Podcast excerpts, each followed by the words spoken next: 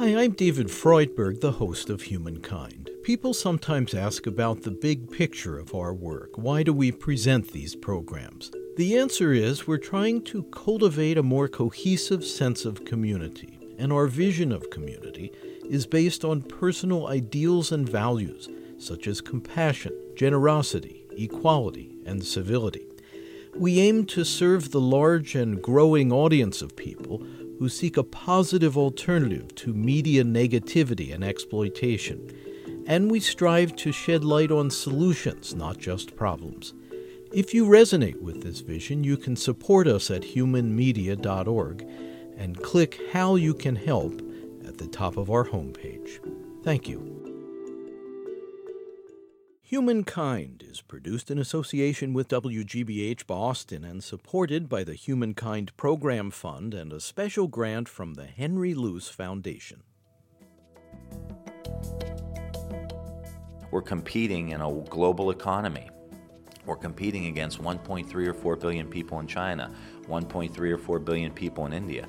We need to have everybody in our country engaged, a learner someone who can uh, take in information, process information, be creative, work well with others. These are essential skills for us to uh, be a, a strong economic country.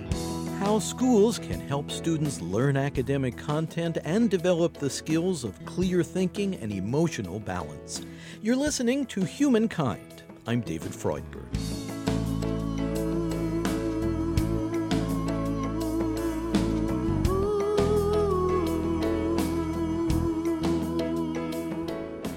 With public approval ratings in the basement, the Congress of the United States is not a place we normally regard as a bastion of calm, disciplined self reflection.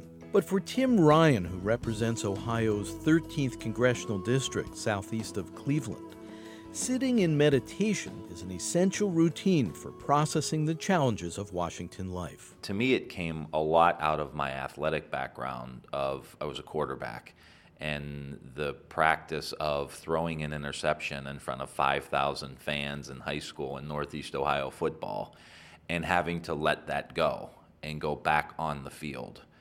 And to me, as I look back on a lot of how I came to the, my own mindfulness practice years later, that was kind of the beginning of learning how to let stuff go. Congressman Ryan is a longtime practitioner of mindfulness meditation. He says his daily quiet time provides a tool for clearing the mind, sharpening thoughts, and attaining a measure of tranquility in a hectic modern life.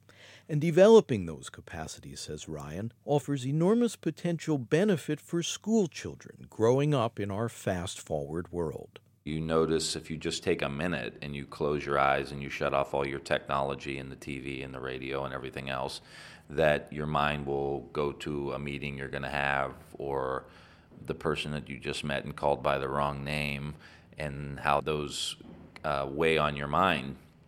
And so the practice is see that, see those as just thoughts, nothing to get completely caught up in, maybe something to learn from, of course, but then come back to the present moment where life is happening. And where meditators pay special attention to that basic human activity of breathing, which establishes the rhythm of life.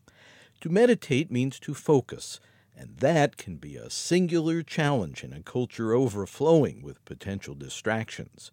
But learning how to separate the wheat from the chaff, to be emotionally centered, to be mindful, can enhance a person's performance whether in the role of a legislator or a young student who needs the ability to concentrate on academics. The practice of sitting on a cushion or doing that every day for two minutes, five minutes, 30 minutes, 45 minutes, or, you know, people who do it for hours. Um, is to really discipline your mind to be in the present moment and to be able to see those thoughts coming in and out biases you may have developed over the years that come to that contaminate the present moment really start to see all of that stuff I'd like to ask about your goal of broadening the availability of mindfulness education and social and emotional learning in our schools. These are obviously times of tremendous stress on teachers and students related to tight budgets, uh, high stakes testing, and many other forces that kind of churn up the pressure cooker. Do you think that mindfulness and social and emotional learning training can relieve some of that pressure? I do. I do, and I'm seeing it. It's not that it can, it is right now. But I'll give you an example. In Warren and Youngstown City Schools in Ohio, in my district, um, we got a million dollars a few years ago to put in social and emotional learning and mindfulness. These are two older industrial Midwestern cities. A lot of times it's just they're poor. You know, 80, 90% free and reduced lunch, 80, 90% of the kids on Medicaid. I was with the principal a few months ago, and she was saying how much uh, she loves the, the program because she doesn't have kids in her office all day long with discipline matters. So the administrators of the school can actually do their job without being disrupted by kids coming in who have misbehaved because the program teaches kids to identify their own emotional states. They have a peace corner in the classroom.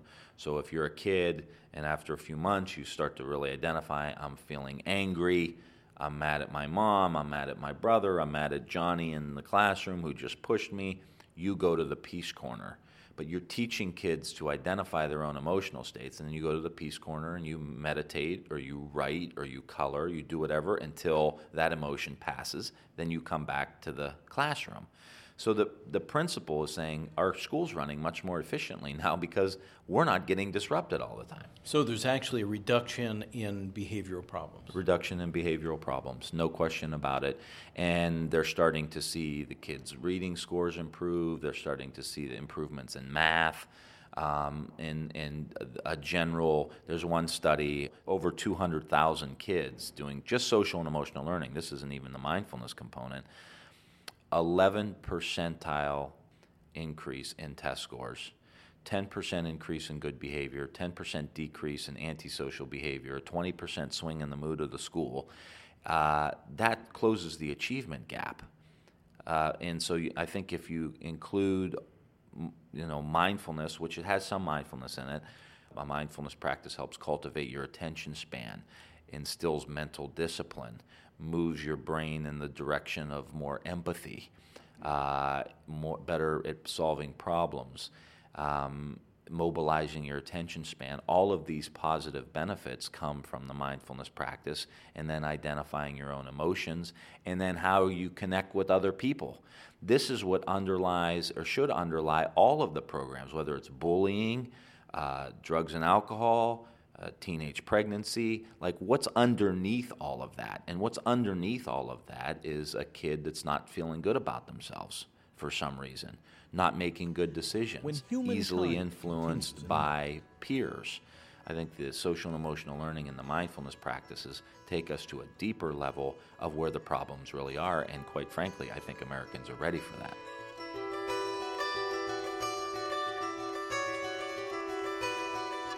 American schools have always been about more than teaching just math and reading. They were originally intended as a place of civics education. Studies of history allow students to discover how the nation has evolved to become more egalitarian and inclusive. And underlying this is the goal of helping young people learn how to participate in our society, to control antisocial impulses, and develop pro social behaviors. And that's a tall order. Congressman Tim Ryan is author of A Mindful Nation. It all starts with the teachers. I think the, the key is to train the teachers, teach the teachers about the social and emotional uh, curriculum and about the practice of mindfulness. And uh, we did this in the programs back at home, and it has resonated with the teachers unlike anything I've ever seen before. So there's an excitement there, but it all starts with the teachers uh, understanding this, the teachers taking care of themselves. I mean, you, you think about a very difficult profession today. It's a teacher in a school district where the classroom's overcrowded. There's a lot of social problems. There's a lot of inequality in the community. All of that lands in their classroom, you know, for seven, eight hours a day, where this one teacher has to deal with 30 of these issues, plus the issues that he or she has in their own family you know, there's a fight in the morning with their own kids, or there's an argument, no one, you know, the kid didn't put the shoe on the right way, or didn't tie their shoes on the way to school. Now you're running late, and you know, so they've got their own stuff. Um, and in many states, we've seen over the last few years, and Ohio is one of them, denigration of the teacher. It's the teacher's fault. You know, the teacher's to blame. Why haven't the teachers figured this out? Well, you throw all that in one classroom, and it, it get pretty anxious.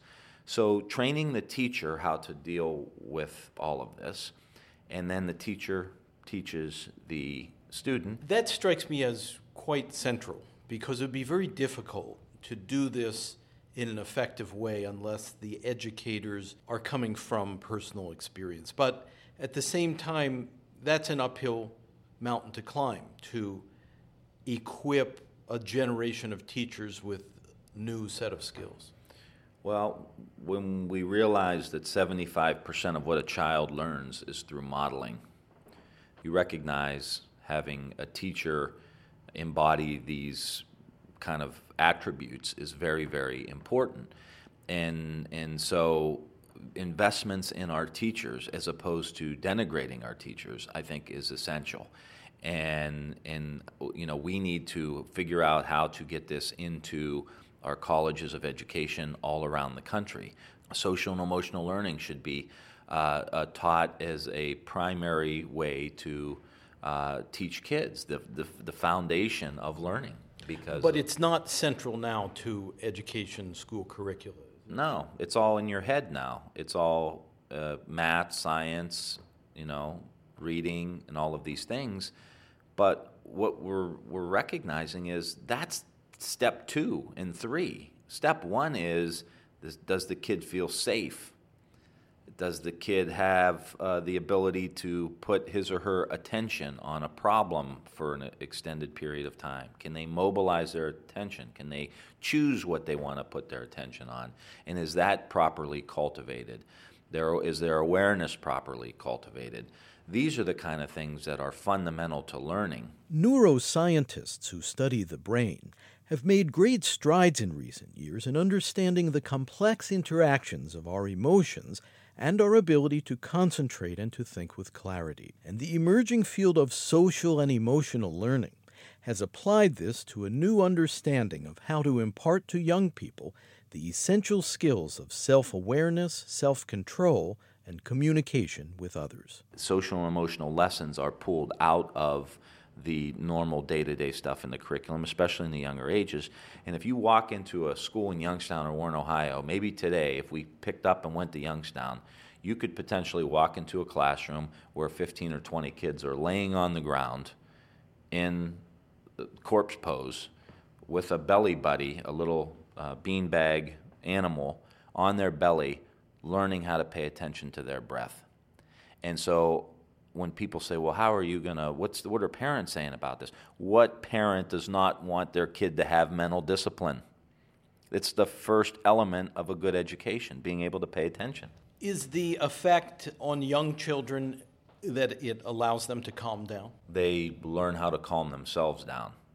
Obviously, they get taught the process, just like I learned, just like you learned, or just like anybody who practices uh, mindfulness learns, or just like how you learn how to play an instrument or learn how to read. Why wouldn't the most fundamental thing be to teach the kid how to take care of their own emotional state? Because we're finding out more and more that how important a child's emotional state is to their ability to learn. This is not soft granola, tree hugging, you know, oh, let's be nice to the kid. I'm, I'm, I'm not the kind of guy that thinks every kid in Little League needs to get a trophy kids are going to fail, and they should fail, and they should fall down and scrape their knee. And our job as parents and members of society is to teach them how to get up and be resilient and overcome that adversity. So, what we're teaching the kids in the schools is okay, you're going to get angry, you're going to get mad, you're going to have fear, you're going to be afraid of things. Here's how you overcome that. Here's how you become more in relationship with that. And don't fight it, it's going to happen.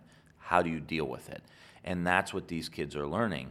And so not only learning how to uh, control and mobilize their attention span so that they can do better in math and science and reading, but also how they can interact with others and have compassion for themselves, but also if you can have compassion for yourself and say, it's okay that I get mad.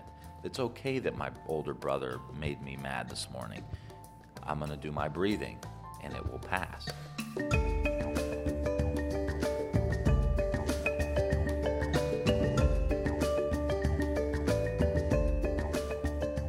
We're examining ways to teach the skills of self reflection and social awareness to school children with Ohio Congressman Tim Ryan, who has championed social and emotional education.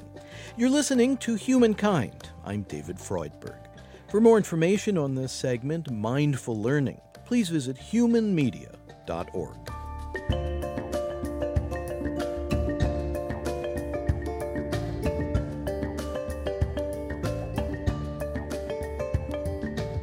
You measure every day. That's why you're successful business people.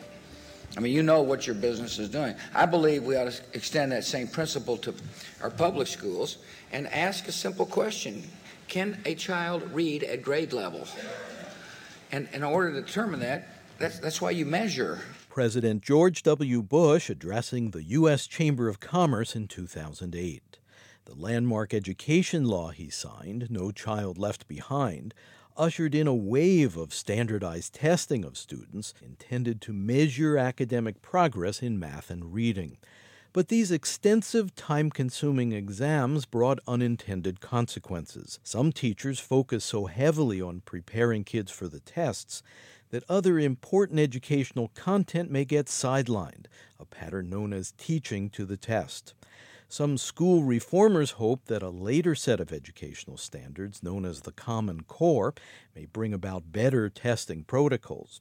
But Congressman Tim Ryan worries that standardized exams have become so stressful that they sap the joy of learning. My biggest concern is that these high stakes tests have sucked the last little bit of fun out of school. We can have tests.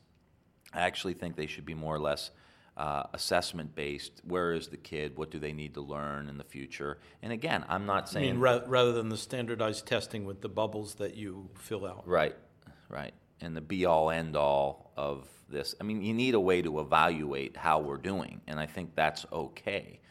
But to punish teachers and school districts who have a lot going on in their communities that are that come into the classroom, so you want everyone to just fix those problems while in the classroom, I think is asking a whole lot when you have high crime rates, high poverty rates, kids that a lot of kids don't even eat, there's no summer school. The, the, the food insecurity issues go up on the weekends, up in the summer, then the kid comes back in the fall, hasn't learned anything all summer long, forgot what they learned, so you got to go back and do remediation. I mean, you're not even accounting for any of that stuff. That's what worries me. But my biggest concern is school isn't fun for most kids. And if you're not having fun at school, if, if learning isn't fun, it's going to be very difficult for us to have a creative, dynamic economy moving forward that's figuring out new ways to reorganize our government in this in bureaucratic institutions that have developed in the industrial age, or create a new energy policy. How, who's going to invent all of these new things that need to in, be invented with regard to renewable energies? Who, who are, who are going to be the engineers? You know, who, who are going to be the computer scientists? Um, who are going to be the mathematicians if it's not fun? And so my philosophy is get Legos in the schools, get robotics in the schools, get these three dimensional printers in the schools, let these kids learn at a very, very young age, get turn that light bulb on. Once that light bulb goes on, everything else will take care of itself. And we are we're pouring very cold water on on the inspiration that, that should be happening in education. What do you think are the most important positive coping skills for young people to learn as they face the the current pressure cooker of schooling and as they prepare to build families and become full citizens?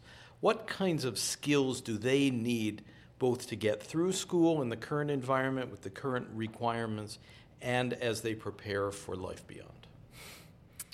The skill of being able to step away to step away from the technology, to step away from the, the, the rat race, to get off the treadmill and just have some time for yourself, for your system to just unwind and decompress. Because we need that perspective?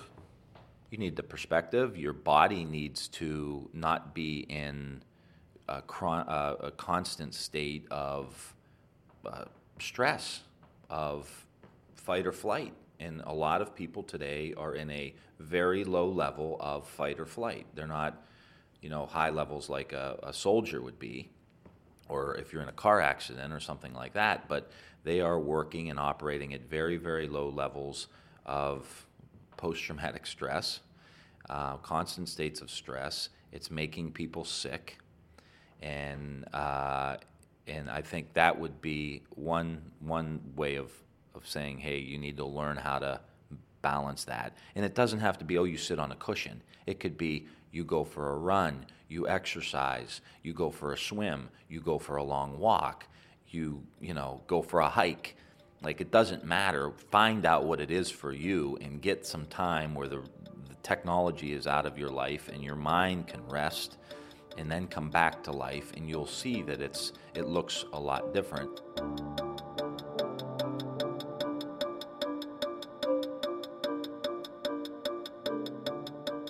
Our risk in not cultivating the skills of relaxation and contemplation is that life's natural tumult and frenzy sooner or later will get the best of us. Relentless events and inner turmoil can distort our outlook and impair our capacity for clear perception. And Congressman Tim Ryan knows that we need a way to check the tendency to blow manageable problems out of proportion for most things, and there are very tragic events that happen, but for most things, mm, it's not the end of the world.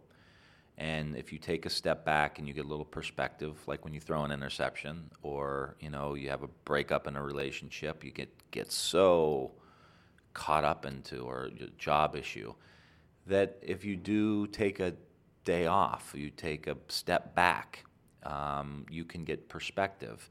And part of it is as kids, a lot of times, you know, we don't want our kids to fail. That's a natural parental instinct. You don't want to see them hurt or in pain. But the reality of it is, the best thing you could do for your kid is to let them have a failure and then help them and teach them how to overcome that failure. Although it can be painful to Very watch. Painful to watch, heartbreaking but if you want that child to be a self sufficient adult at some point, uh, it's part of the process. And then they build up confidence. Oh, I can overcome things. So I, my world won't get rocked if something happens. And you slowly over time. So I would say being able to step back and have some perspective and take some deep breaths, but also to develop a level of resiliency.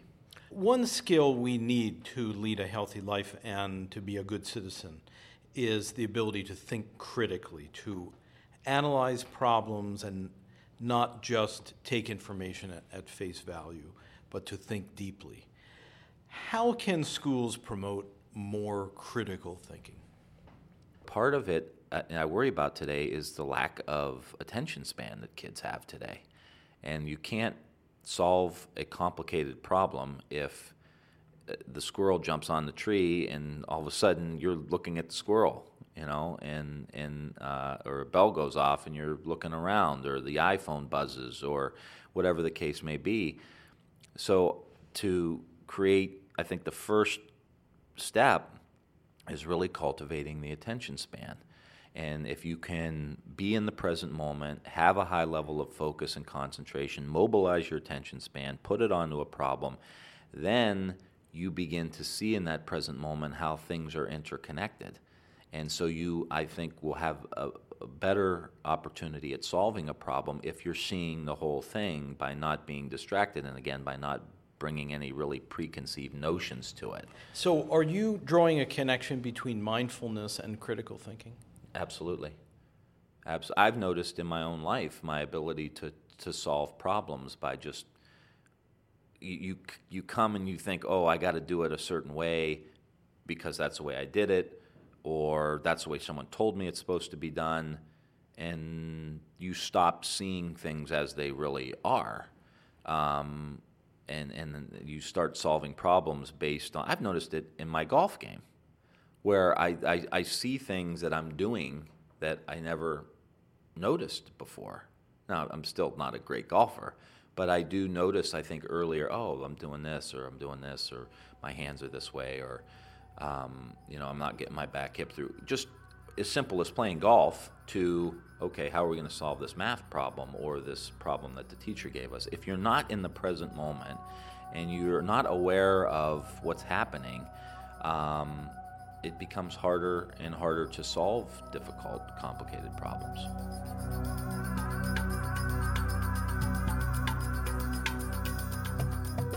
I'd like to ask about your own stress management techniques. I can only imagine there are days when working in Congress could try the patience of a reasonable man. How frustrating does it get, and what gives you the strength to cope? I try to spend anywhere from 30 to 40 minutes in the morning in silence. And the days I don't do that, I notice how quickly my stress level can uh, rise and how there's, there's a little bit more tension and difficulty in the day. So just sitting in silence actually kind of immunizes you from some of the frustrations of the day? I think it balances me out. It uh, it calms me down. It it it it helps me kind of get my mind tuned up for the day to where I recognize I'm not my thoughts. These are just thoughts I'm having, so that when I'm in the day, I'm in the game, in the action. Um, I have a little more space between the reaction. You know, you're in committee and somebody from the other side of the aisle says something, and you just you, your your jaw clenches and your hands tense up. I can let that go usually when I um, have have spent a little time during the day or in the morning getting ready for that um, and realizing that this is just a natural reaction. It'll pass. Don't don't hold on to it too much. And so, and over time, I've I've learned how to try to do that during the course of the day as well. And I find that it, it people say, well, I don't have time to do it. I mean, how do you find time to do it? Once you start doing it, and you realize, hey, you feel better and your relationships are a lot better.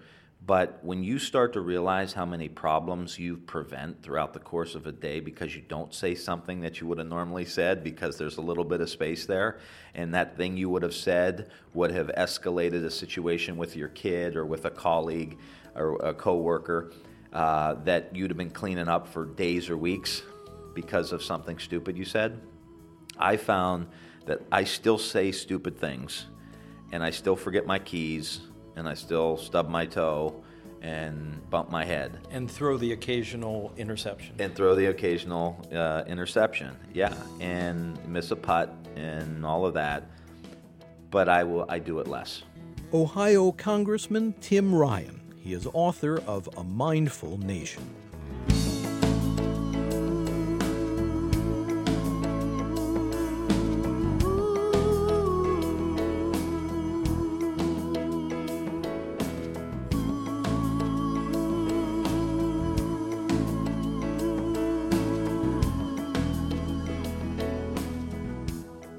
Listening to Humankind. I'm David Freudberg. Studio recording by Antonio Oliart Rose. Editorial assistance from Thomas Royal and Kathy Graham. Webmaster Brian K. Johnson. Special thanks to Tony Buck. Our program is presented by Human Media in association with Connie Goldman Productions. Program development provided by Shart Media. To purchase a CD copy of this program, please call 1 800 5 LISTEN. That's 1 800 5 L I S T E N. Or visit our website where you can also obtain an audio download of this and our other programs and can hear selected episodes free. You can access free written materials related to this program as well. Our web address is humanmedia.org. Again, if you'd like to purchase a CD copy of Humankind by phone, please call 1 800 5 LISTEN, and our web address is humanmedia.org.